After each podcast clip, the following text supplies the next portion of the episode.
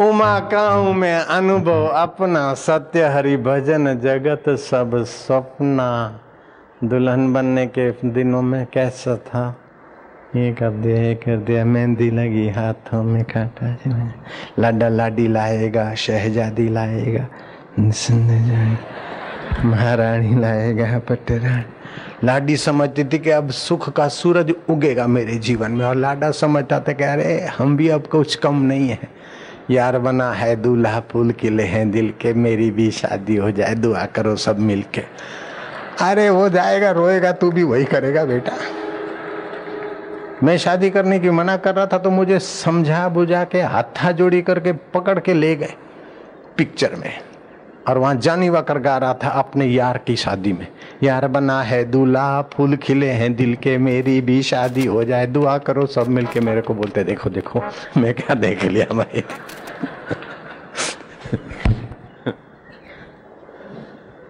वो सब चला गया। माताएँ, बुरा मत मानना, बेटियाँ, देवियाँ। आप याद करो, बचपन के मेहंदी लगी। कैसा समझती थी कि बहुत सुख मिलेगा, बड़ी सुखी रहेंगी। और भाई लोग, आपको भी ऐसा लगा।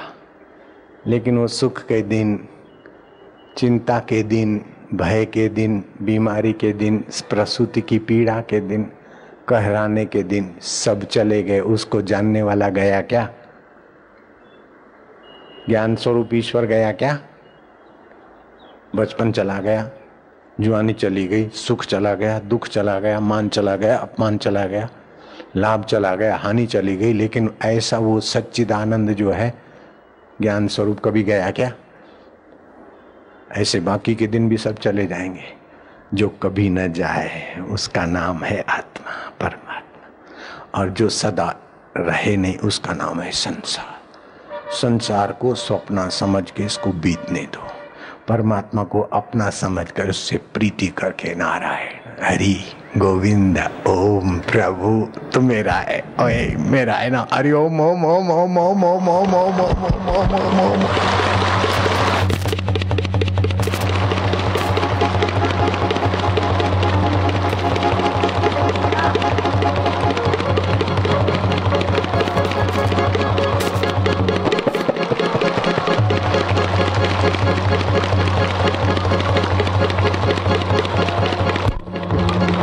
हरि ओम ओम ओम ओम ओम ओम ओम ओम प्रभु जी ओम ओम ओम प्यारे जी ओम ओम मेरे जी ओम ओम ठाकुर जी ओम ओम शिव जी ओम ओम आत्मदेव जी ओम ओम गुरु जी ओम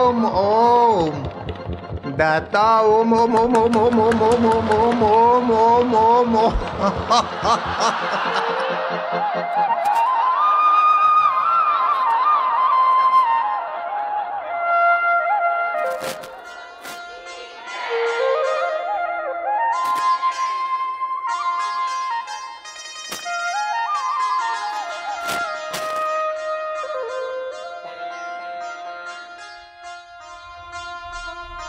सात सात पीढ़ियाँ। वे लोग तार लेते हैं जो भगवत कथा का रसपान करके भगवान को प्रीति पूर्वक भजते भगवान वेद कहता है, ऋग्वेद, आनो भद्राह कृतवो यंतु विश्वतः। उत्तम विचार हमारे सब ओर से हमारे भीतर आओ। उत्तम पुरुषों का संग उत्तम कथाएँ, उत्तम चिंतन से उत्तम विचार, उत्तम कर्म और उत्तम परमात्मा की प्राप्ति होती पद्म पुराण में आता है, न भूप देवार्चना यज्ञा तीर्था स्नान व्रता च। आचार क्रिया तपो भी तथा विशुद्ध।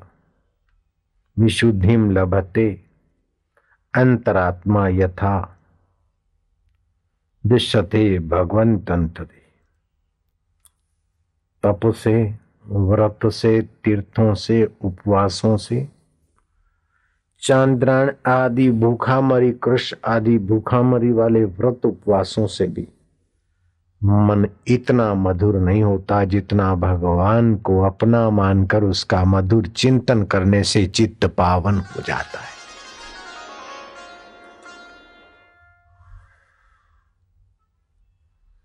देव ऋषि नारद जी विचरण करते करते राजा अम्बरीश की पुण्यमयी नगरी में जा पहुँचे। राजा अम्बरीश भगवत भक्त हैं। जहाँ हरियाली, वहाँ बादल, जहाँ बादल, वहाँ हरियाली, जहाँ भक्त, वहाँ संत, जहाँ संत, वहाँ भक्त।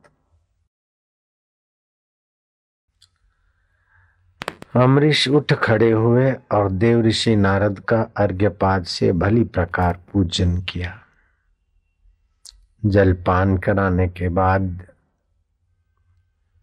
महामहिम महाबुद्धिमान अमरीश ने देव ऋषि नारद से प्रश्न किया कि, प्रभु, आज्ञा दें तो मैं प्रश्न करूँ। पूछिए राजन, प्रभु, भक्ति कितने प्रकार की होती है? भगवान की भक्ति कितने प्रकार की होती है? जगत की भक्ति तो जीव को भरमाती है, दुख देती है, कष्ट देती है, और भगवान की भक्ति जीव को भगवत रस से, भगवत ज्ञान से, भगवत आनंद से, भगवत माधुर्य से, भगवत प्रेरणा से पावन कर देती है। नारद जी बड़े प्रसन्न हुए। कि राजन, संतों को सम्मान देने वाला। ये तुम्हारा स्वभाव, तुमसे मेरे मेरे प्रति प्रश्न पूछवाता है। आप भगवान के प्रिय भक्त हैं। और आप मुझसे पूछते हैं कि भगवान की भक्ति कितने प्रकार की होती है तो भक्तों का स्वभाव होता है दूसरे को सम्मान देना।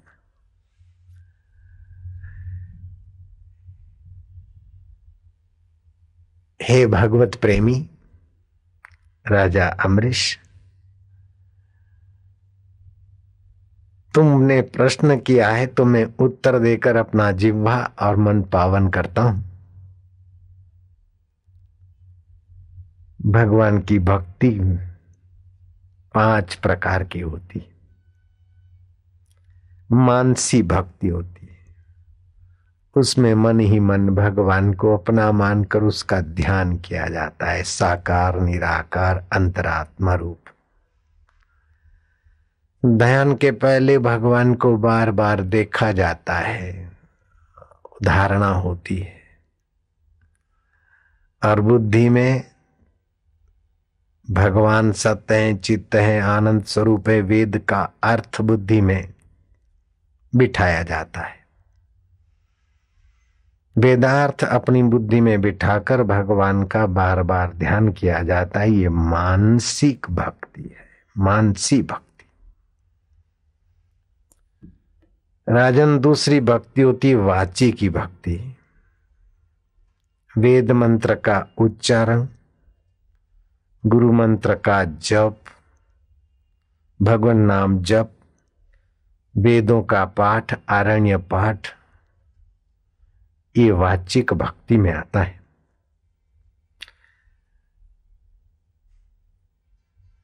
भक्त हृदय राजा अमरीश महीपति, तुमने ये प्रश्न पूछकर मेरे चित्त को भगवत रस का भोजन ही दे दिया है। जलपान से तो शरीर की सेवा हो गई, लेकिन ये प्रश्न पूछकर आपने तो मेरी सेवा कर ली। जहाँ भगवत संबंधी प्रश्न उत्तर होते, वो माहौल कितना पावन होता है। अब कितने लाख लोग हैं, हरिद्वार वाले देख देख के खुश हो रहे और दूर छोटे छोटे जरा जरा कुछ दिख रहे हैं छोटे छोटे नन्हे नन्हे सिर। अब कितने लोग हैं, वो अल्लाह भगवान जाने लेकिन वो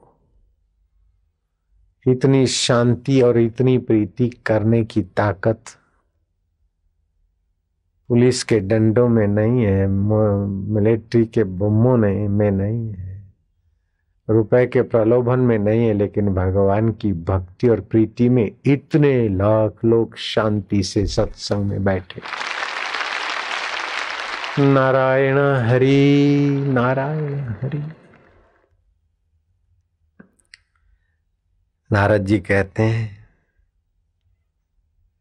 कि महाबुद्धिमान परम वैष्णव दूसरी भक्ति वाचिक होती है वेद मंत्र उच्चारण। जप, आरण्यक पाठ, इसे वाची की भक्ति कहा जाता है। तीसरी भक्ति होती है, काई की भक्ति, जिसमें व्रत उपवास, जैसे पूनम का व्रत, एकादशी का व्रत पाप नाशनी शक्ति देता है, आरोग्य प्रदाय। इस, ये काय की व्रत में आता, काय की भक्ति में आता है? व्रत, उपवास, नियम पालन, इंद्रिय संयम। इससे सिद्धियाँ भी मिलती है। पीड़ो तो भवती सिद्धया। शारीरिक कष्ट सहकर व्रत, उपवास, नियम पालने से सिद्धियाँ भी मिलती इसको काई की भक्ति कहा गया है? चौथी होती है लौकी की भक्ति।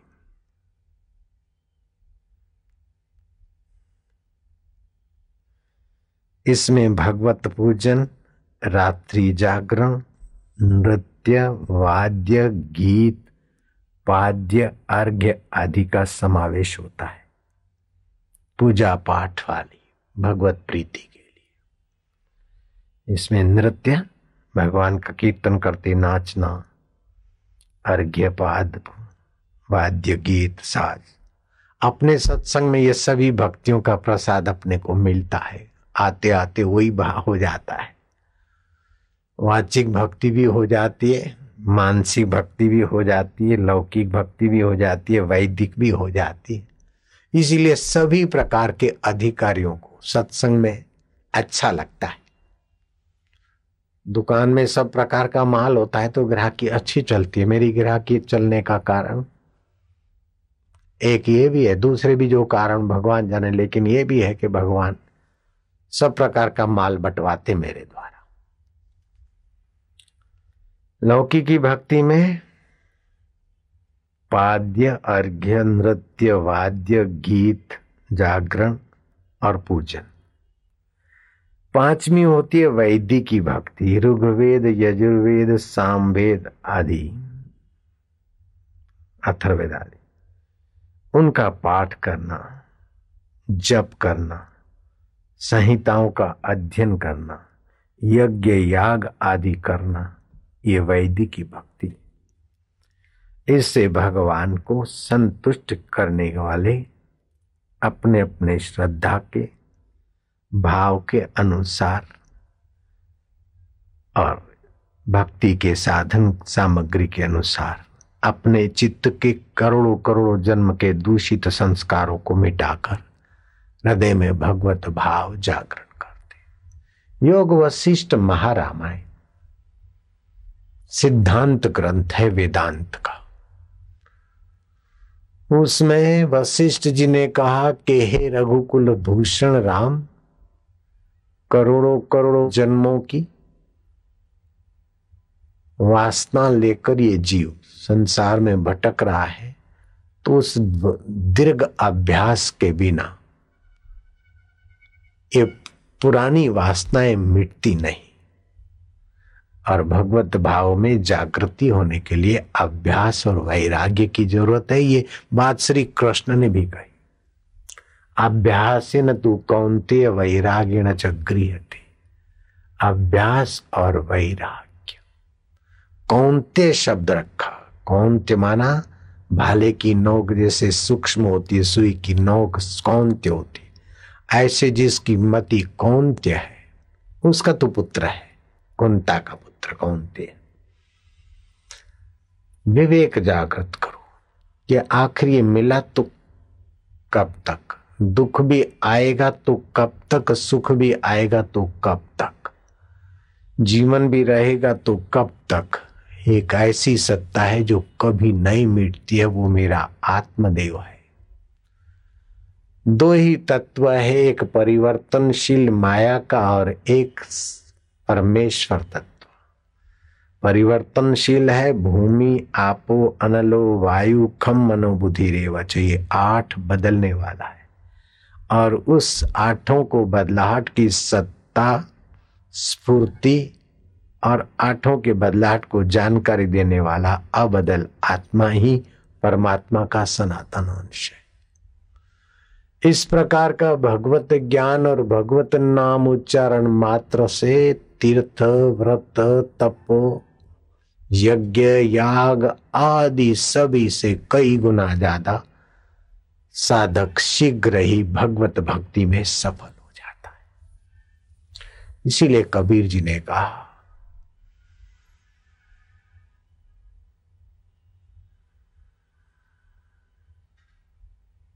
तीर्थ नाए एक फल, पुण्य लाभ होगा।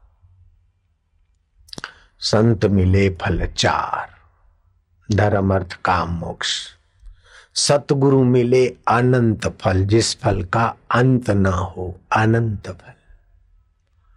पढ़ाई का फल का अंत हो जाएगा, आप एमए बन गए एमबीबीएस बन गए एमडी बन गए आईएएस बन गए, नौकरी मिल गई, अंत में रिटायरमेंट हो गए, नौकरी का फल भोग गए मौत और जन्म का चक्र तो आपके सिर पर चालू ही रहा ना भैया? ये अनंत फल ना हुआ, अंत वाला फल स्वर्ग में भी जाए तो पुण्य क्षीण हुआ गिरा दिया जाएगा, वो अंत वाला फल हुआ। लेकिन जब संत सदगुरु के रूप में मंत्र दे और मंत्र का अर्थ समझा दे, मंत्र का अर्थ वो अनंत की जागृति कर देगा, अनंत की प्रीति कर देगा। और आपके और अनंत के बीच जो पर्दा है, वो भगवत कृपा से हट जाएगा। और आपको अनंत फल की अनुभूति मरने के बाद नहीं, जीते जी हो सकती बिल्कुल पक्की बात है। जैसे मुझे हुई, मेरे गुरुदेव को हुई, रामकृष्ण को हुई, ऐसे आपको। कबीर जी ने कहा, साधु, अब हम न मरेंगे।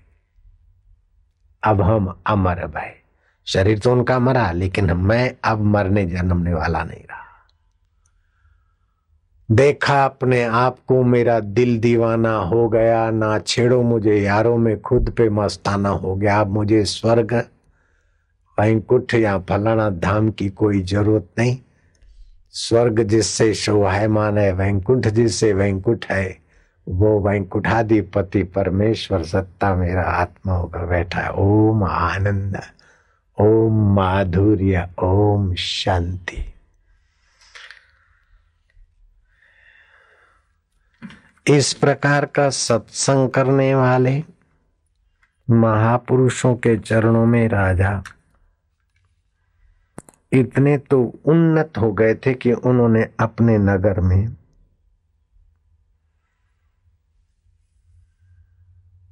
प्रजाजनों को भगवान की भक्ति और भगवान नाम सहित भगवान का वास्तविक तत्व प्रसाद मिले।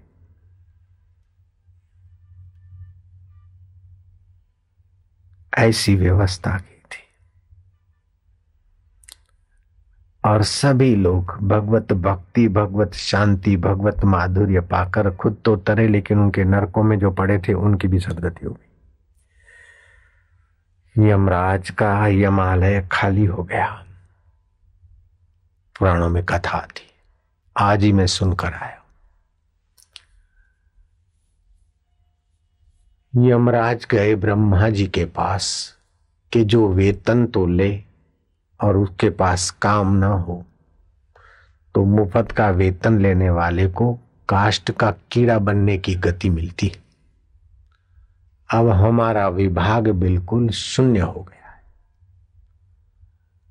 धरती पर सत्संग के प्रभाव से और राजा धर्मात्मा प्रजा में उस प्रचार प्रसार के कारण सभी लोग सदगति को प्राप्त हो गए। तो अब स्वर्ग की इच्छा करने की वासना भी नहीं रहे लोगों में तो स्वर्ग भी खाली हो गया और नार के जीवों की सदगति हो गई। तो मैं संयमपुर का देवता किस बात का? प्रभु।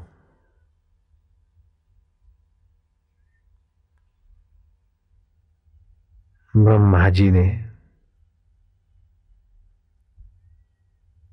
तनिक विश्रांति पाई। आत्मा परमात्मा में विश्रांति पाने से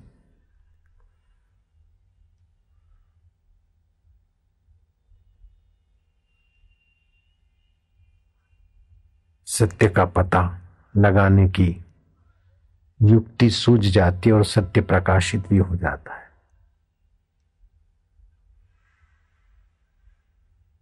हम्म। ठीक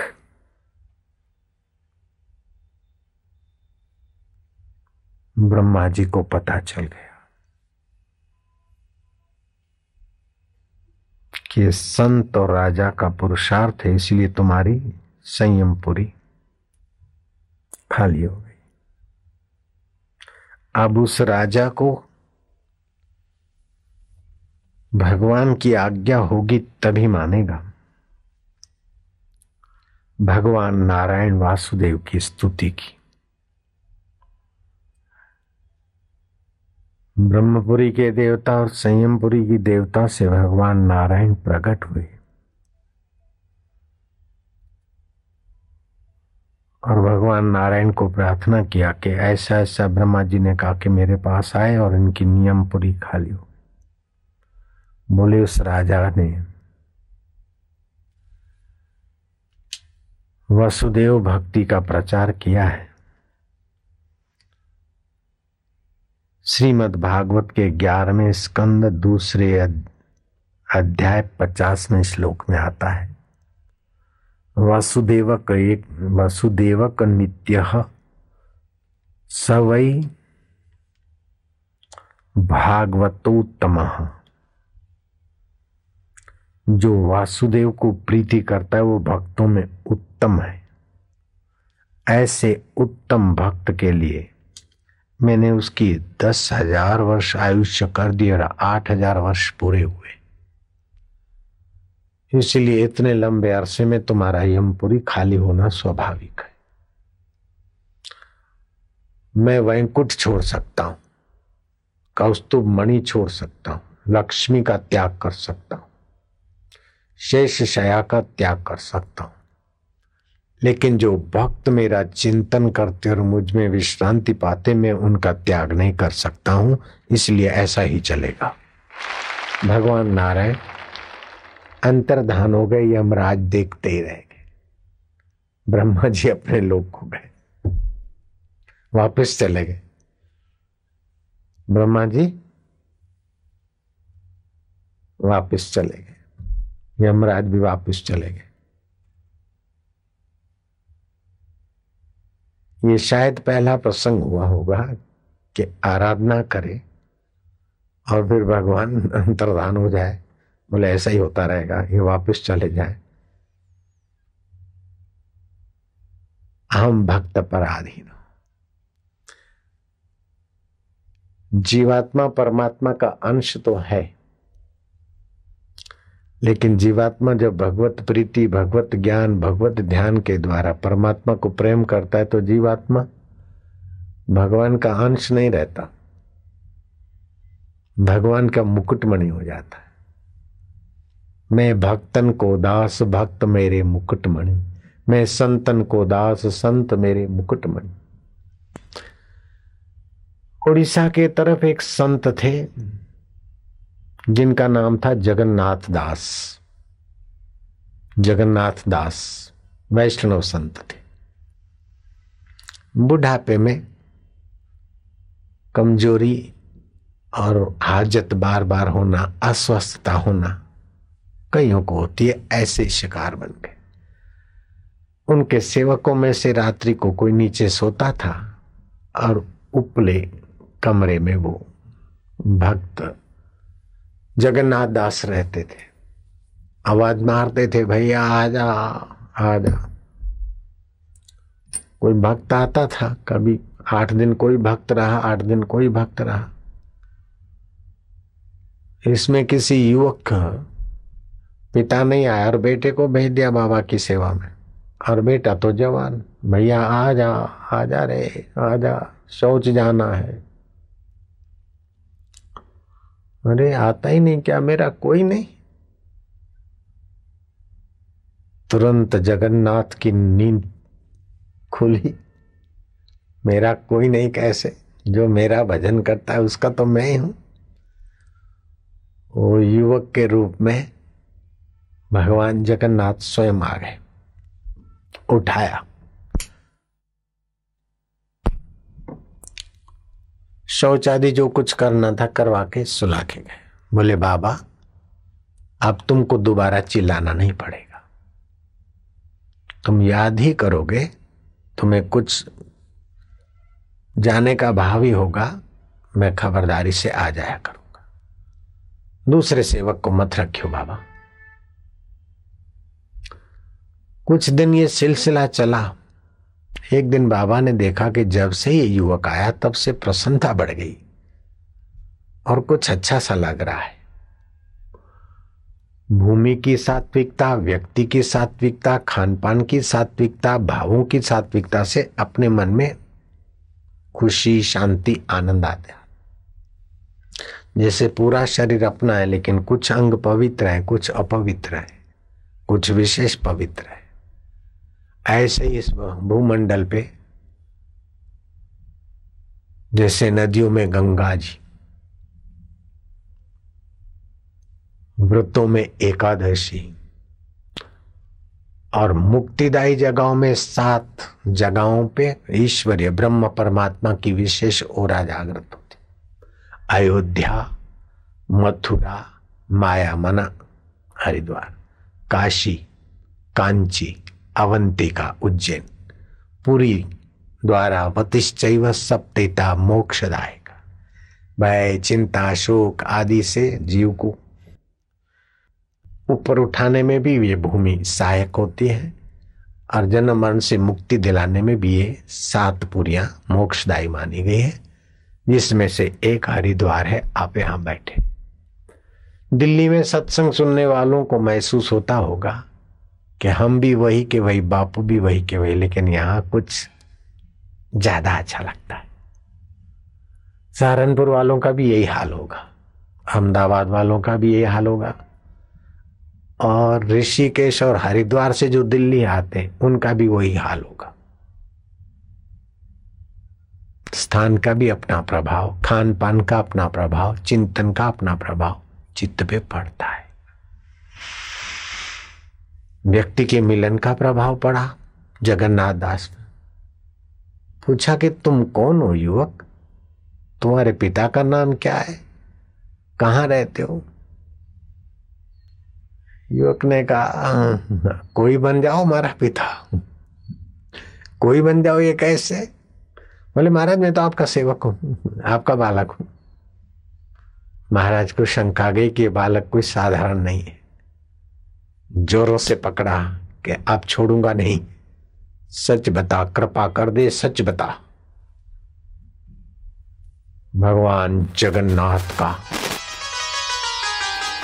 श्री विग्रस बाबा को साकार बेटे। जगन्नाथ फुट फुट कर रोए कि प्रभु, आप और मुझे शौचालय में ले जाए। मैं कितना अभागा कि आपसे ऐसी गंदी सेवा करवाए भगवान कहते नहीं, सत असत चाहम अर्जुना, शुभ अशुभ में ऐसा कोई देश नहीं जहाँ मैं नहीं हूँ, ऐसा कोई काल नहीं जहाँ मैं नहीं हूँ, ऐसी कोई वस्तु नहीं जहाँ मेरा अस्थि भाती प्रेतत्व न हो। तो महाराज, इतनी गंदी सेवा करने को आए तो मेरा भाग्य क्यों नहीं बदल? मेरे को स्वस्थ क्यों नहीं कर दिया? जगन्नाथ दास महाराज ने कहा कि प्रभु आप मेरे इतने करुणा वरुणा लय भगवान है तो आप मेरे को शौचालय के करने के लिए उठाते और फिर मैं गंदा ही बुढ़ापे में रात्रि को स्नान करना, वायु प्रकोप हो जाए।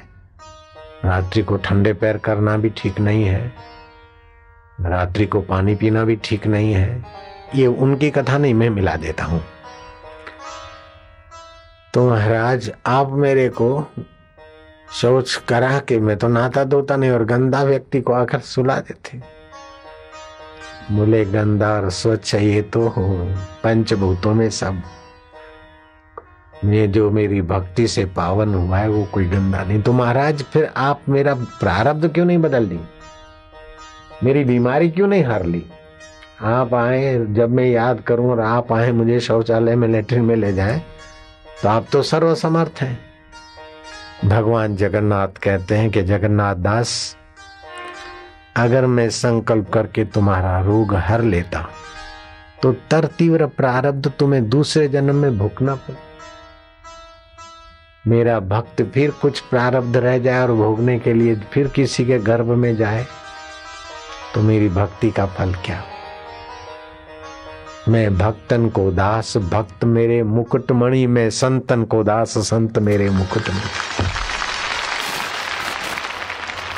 शुरू में तो जीवात्मा, शरीर को मैं मानता है, संसार से सुख खोजने में विकारी होता है तो तुच्छ आत्मा संयम करता है तो धर्मात्मा।